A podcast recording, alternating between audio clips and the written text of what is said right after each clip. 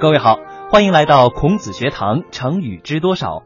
相信很多听众呢都是古诗爱好者，不知道您是否留意了？最近在网上啊流传着一个百搭下联儿。什么叫百搭下联呢？说有一天啊，一个不知名的家伙在思考人生，哎，忽然就有了一个很奇妙的发现。什么发现呢？说任何一句七言诗词的后面都可以搭配上一枝红杏出墙来，比如说。月落乌啼霜满天，一枝红杏出墙来。去年今日此门中，一枝红杏出墙来。两情若是久长时，一枝红杏出墙来。人生自古谁无死，一枝红杏出墙来。山重水复疑无路，一枝红杏出墙来。飞流直下三千尺。一枝红杏出墙来。后来有人又发展到了五言律诗：举头望明月，红杏出墙来；白日依山尽，红杏出墙来。这还不算完，后来发现啊，宋词也可以。风乍起，一枝红杏出墙来。问君能有几多愁？恰似一枝红杏出墙来。于是呢，这支红杏就被称为了百搭下联儿。哎，说到这儿呢，我就在想，那既然有了百搭下联儿，有没有百搭上联儿呢？比如说，我自横刀向天笑，一枝红杏出墙来。哈，汉语奇妙吧？开个玩笑。今天呢，我可是精心挑选了五个我个人特别喜欢的成语给大家。中国古代的文人士大夫，今天很多年轻人呢，可能没有什么概念，觉得他们很迂腐，也没有很酷很棒的身材。但是呢，他们自然有他们的风流、风范和风度。千里送鹅毛，礼轻情意重。唐朝贞观年间，西域的回鹘国是大唐的藩国。有一次呢，回鹘国为了表示对大唐的友好，便派使者免伯高带了一批珍奇异宝去拜见唐王。在这批贡物中啊，最珍贵的要数一只罕见的珍禽——白天鹅。免伯高最担心的也是这只白天鹅，万一有个三长两短，可怎么向国王交代呢？所以一路上，他亲自喂水喂食，一刻也不敢怠慢。这天呢，免伯高来到了沔水河边，只见白天鹅伸长脖子，张着嘴巴，吃力的大喘着气。免伯高心中不忍呢，便打开了笼子，把白天鹅带到水边，让它喝个痛快。谁知道白天鹅喝足了水。何静一扇翅膀，扑啦啦一声飞上了天。免伯高向前一扑，只拔下了几根羽毛，却没有能够抓住白天鹅，眼睁睁的看着它飞得无影无踪。好半天的功夫，免伯高捧着几根雪白的鹅毛，直愣愣的站在那里发呆，脑子里来来回回的想着一个问题：怎么办呢？进贡吗？拿什么去见唐太宗呢？回去吗？又怎么敢去见回鹘国王呢？思前想后，免伯高决定继续东行。他拿出一块洁白的绸子，小心翼翼的把鹅毛包好，又在绸子的上边题了一首诗：“天鹅共唐朝，山重路更遥。”沔阳河失宝，回鹘情难抛。上奉唐天子，请罪免伯高。物轻人意重，千里送鹅毛。免伯高带着珠宝和鹅毛，披星戴月，不辞劳苦，不久就到了长安。唐太宗接见了免伯高，免伯高献上鹅毛。唐太宗看了那首诗，又听了免伯高的诉说，非但没有怪罪他，反而觉得免伯高忠诚老实，不辱使命，就重重的赏赐了他。从此，千里送鹅毛，礼轻情意重的故事就广为流传开来。这个故事在流传的过程当中变得越来越有一种浪漫色彩，尤其是在朋友间和恋人间。当然了，您也会说，这个人好像有点傻，既然要送，干嘛不送点贵重礼物呢？不过，我个人觉得不是礼品本身的问题，而是我们的记性越来越不好了。为什么这么说呢？也许我们今天可以在物质生活的各个方面优越于古人。但是对于生活中的一些情谊的呵护，对于我们远方朋友的惦念，还有对老家亲人的牵挂，是不是变得越来越粗糙了？我想各位是不是都会承认，如果有一个远方的朋友突然记起给我们一个短信、一张卡片、一个电话，或者哪怕是有一搭没一搭的聊上几句，都可以让人感到兴奋很久呢？其实啊，要说傻，下面这个故事的主人公可能更让你觉得。不可思议，乘兴而来。南朝刘义庆的《世说新语》里记载了这样一件事：王徽之字子求，是东晋右军将军，书圣王羲之的三公子。此君生性高傲，行为无拘无束。虽说在朝廷当官，却常常到处闲逛，不理官衙中的日常政务。后来啊，他索性辞去官职，隐居在山阴，天天游山玩水，饮酒吟诗。有一年冬天的夜里啊，天下起了大雪。王徽之一觉睡醒，打开房门，见大雪飘飞，便让人拿酒来喝。这时呢，放眼一望，漫野已是白茫茫一片。于是，王徽之一边吟咏着左思的招隐诗，一边在房间里走来走去。帐侧招隐士，荒途横古今。忽然呢，他想起了住在百里以外的单县的老朋友戴安道，于是啊，他连夜坐上小船去拜访戴安道。经过一夜的水路，等到王徽之终于来到戴家门前的时候。天都要亮了，但是王徽之并没有敲戴家的大门，而是划着船又回去了。有人问王徽之：“你不是去寻访戴安道了吗？怎么没见面就回来了呢？”哎，我本来是乘兴而来，如今是兴尽而返。为什么一定要见戴安道呢？王徽之冬夜冒雪乘舟出访。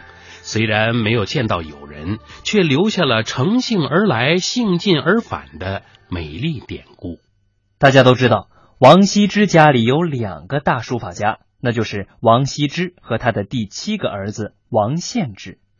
您如果来过北京的故宫，您就会在故宫的养心殿里看见乾隆皇帝非常著名的一个书房，叫做三希堂。这个三希堂当年收藏了著名的三幅书法作品，世称为三希帖，那就是王羲之的《快雪时晴帖》、王献之的《中秋帖》和王迅的《伯远帖》，这都是王羲之这个家族里的人。在这三幅代表了中国书法艺术最高水平的书法字帖之外呢，其实王家的第五个儿子王徽之，他的书法成就只是仅次于王献之而已。传世书帖当中呢，有一个成扫并不减帖、新月帖等等，但是围绕着这个不修边幅、生性不羁的风流名士呢，还有不少有意思的故事。传说呢，他即使是做了官，也是蓬首散带，所以有了我们故事中所说的退居山阴。相传王徽之生性酷爱竹子，他弃官以后呢，退居了江宁的山阴村。刚到这儿的时候呢，王徽之发现他的住宅周围没有一棵竹子，当即亲手在房子周围栽满了竹子，并且每天都在竹林之下吹箫咏竹。有人问他为什么你特别喜欢竹子呢？他回答说：“岂可一日无此君乎？”在众多的兄弟之间呢，王徽之跟弟弟王献之的感情是最深的。后来王献之身患重病，一病不起。不久呢，是先于哥哥徽之离开了人世。王徽之的家人怕他接受不了这个令人痛心的消息，总是支支吾吾的，不向他吐露真情。后来，王徽之从家人的表情里明白了事情的真相，于是呢，在家人的陪同之下，来到了王献之的家，在王献之的灵床前坐了下来。他知道弟弟生前喜欢弹琴，于是呢，他让献之的家人把弟弟的琴拿来给他。就这样，王徽之坐在灵床上，一边弹琴，一边回忆着兄弟两人的情谊深厚。过了个把月，王徽之也随着弟弟驾鹤西去了。王献之和王徽之，他们兄弟俩之间的情谊深厚，也从此成为了千古美谈。莫逆之交，庄子又名庄周，是战国时期伟大的思想家。庄子做过一阵子官职甚小的七元吏，后来呢，写下了中国历史上最优美的哲学著作《庄子》。据这本书记载，庄子生活贫困，常常以编草鞋为生。楚王曾请他去任楚相，但是被他拒绝了。因为庄子认为做官必然会扭曲人性，在《庄子》这本书里，庄子创造了很多寓言式的人物，其中有四个人分别叫做子嗣、子瑜、子离和子来。对于跟什么样的人做朋友，这四个人有一个共同的认识，就是要在生死存亡的这个问题上想得很明白。也正因为这一点。他们四人莫逆于心，成了特别好的朋友。这四位定下了莫逆之交之后呢，不久，其中一个叫子瑜的就生病了。子嗣去慰问他，子瑜说：“尽管我现在看上去耷拉着脑袋，弯着腰，背上还生疮，肩膀还瘦瘦的，骨头高耸的样子很吓人，但我想这一切都是造化吧。”前来慰问他的子嗣就问他：“难道你不讨厌你的病吗？”子瑜说：“不，我为什么要讨厌病呢？人无论得到了什么，都只是暂时的；失去了什么，也只是顺应了自然而已。安心于短暂的获取，顺应于自然的失去，就能忘记欢乐与悲伤。人是不能战胜自然的，我又为什么讨厌这自然而然的病呢？”过了不久，另外一个叫子来的也患了病，气喘吁吁的，就快要死了。他的妻子在一旁悲伤的哭泣。子离前去慰问子来，见他妻子哭得很伤心，就说：“你哭什么呀？生死有命，别哭了。自然的变化自有它的轮回。”这时候呢，躺着的子来也开口了。天地是个大熔炉，自然呢就是炉匠，我只是炉中的铁，怎么融化，怎么打造，随它的变吧。就这样，子来安闲的死去了。子来的这几位朋友没有为朋友的离去而悲痛万分，并不说明他们之间没有着深厚的情谊，只是他们和子来一样，也都早已经看透了生死。后来呢？中国人就常常用莫逆之交来形容志同道合的朋友。逆这个字在汉语里有抵触、相反的意思，而莫逆的意思就是没有抵触，非常投合。朋友之间啊是志同道合、情投意合，那当然就是莫逆之交了。到现在我还记得小时候看电视剧呢，经常会有这样的台词：“来来来，刘兄，我给你介绍一下，这位是赫赫有名的张学良先生。”哦，不用介绍了，我不仅早就结识了张先生，我们俩还是莫逆之交呢。我当时啊听这个台词的感觉就是，凡是能够称得上是莫逆之交的人，关系一定很铁。比如说刘备、关羽、张飞，或者俞伯牙和钟子期那样，都可以为对方赴汤蹈火，在所不辞的。这样的交情，隔了多少个世纪看来，还是让很多人心生向往的。士为知己者死，士为知己者死的故事出自汉代刘向的《战国策》。晋国呢有一个叫玉相的人，曾经效劳于晋国的两个贵族范氏和中行氏，但没有任何名声。后来豫让呢又去侍奉晋国的另一个大贵族智伯，智伯对他很宠爱，也很尊重。不久，智伯和赵襄子打起来了。赵襄子联合韩国、魏国灭掉了智伯，并分别占据了智伯的领地。赵襄子呢，因为曾经被智伯用水攻打败，因此啊，他恨透了智伯，于是呢，他就把智伯给杀了，还把智伯的头做成了酒碗。豫让见主人灭亡，便逃到了山里。他心中暗想：天哪，是为知己者死，女为悦己者容。智伯当年这样器重我，如今智伯死了，我发誓一定要为智伯报仇。于是豫让便改名换姓，当了宫里的一个仆人，打扫宫中的厕所。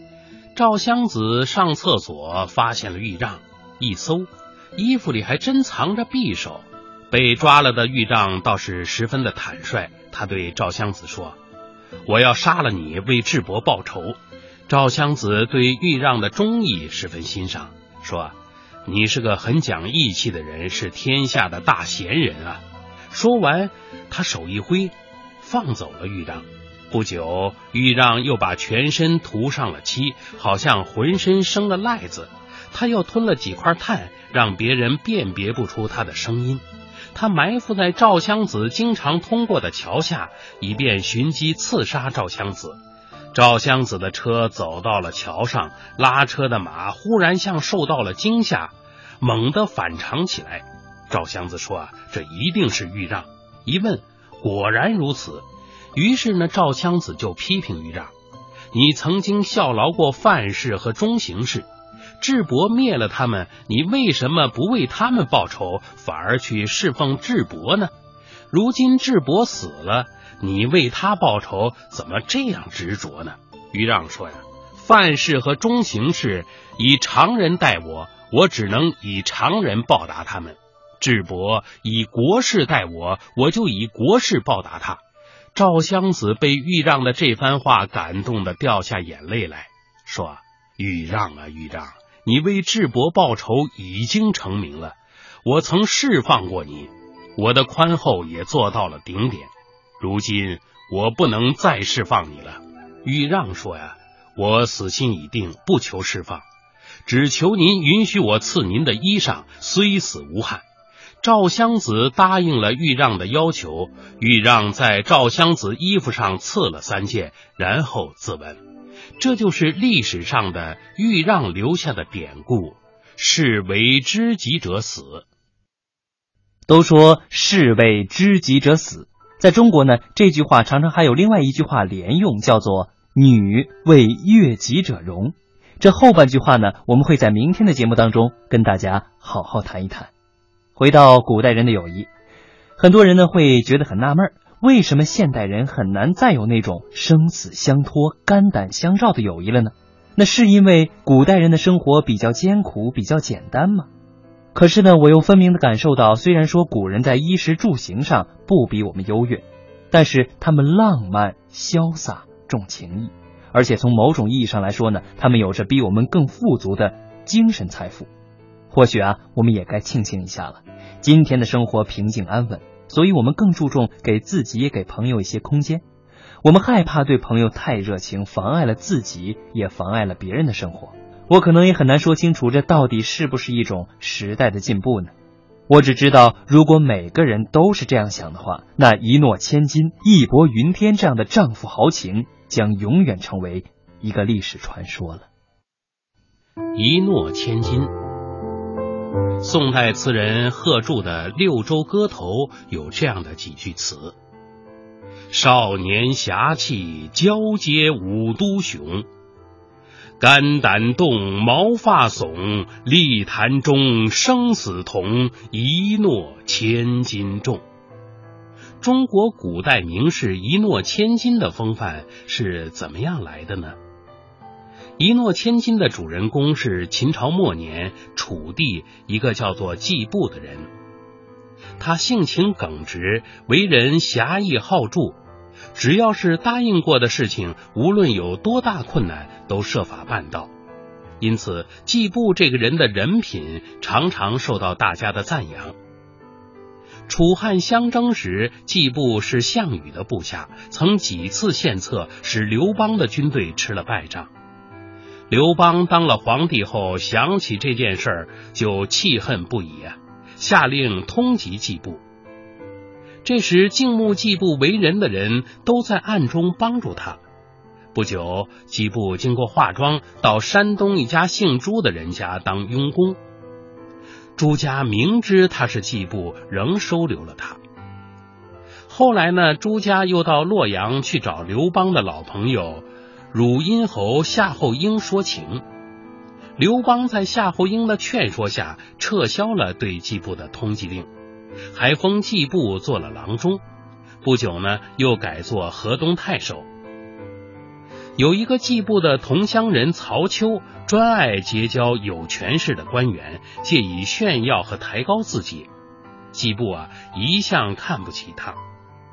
听说季布又做了大官啊，他就马上去见季布。季布听说曹丘要来，就虎着脸准备发落几句话，让他下不了台。谁知道曹丘一进厅堂，不管季布的脸色多么阴沉，话语多么难听，他依然对着季布又是打工又是作揖，要与季布拉家常叙旧，并吹捧说呀：“我听到楚地啊，到处流传着得黄金千两不如得季布一诺这样的话，您怎么能够有这样好的名声传扬在梁楚两地呢？”我们既是同乡，我又到处宣扬你的好名声，你为什么不愿意见到我呢？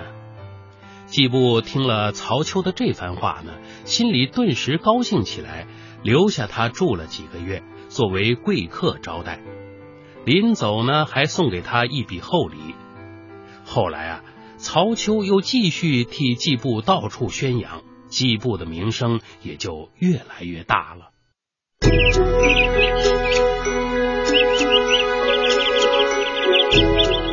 春眠不觉晓，处处闻啼鸟，夜来风雨声。成语知多少？成语知多少？让我们一起欢度快乐的成语时光。无情未必真豪杰，莲子如何不丈夫？这两句诗呢，是鲁迅先生写的。鲁迅先生老来得子。对他的儿子周海婴啊是特别宠爱，据说经常是假扮做牛马，让周海英呢骑在自己背上，他在房间里满地跑。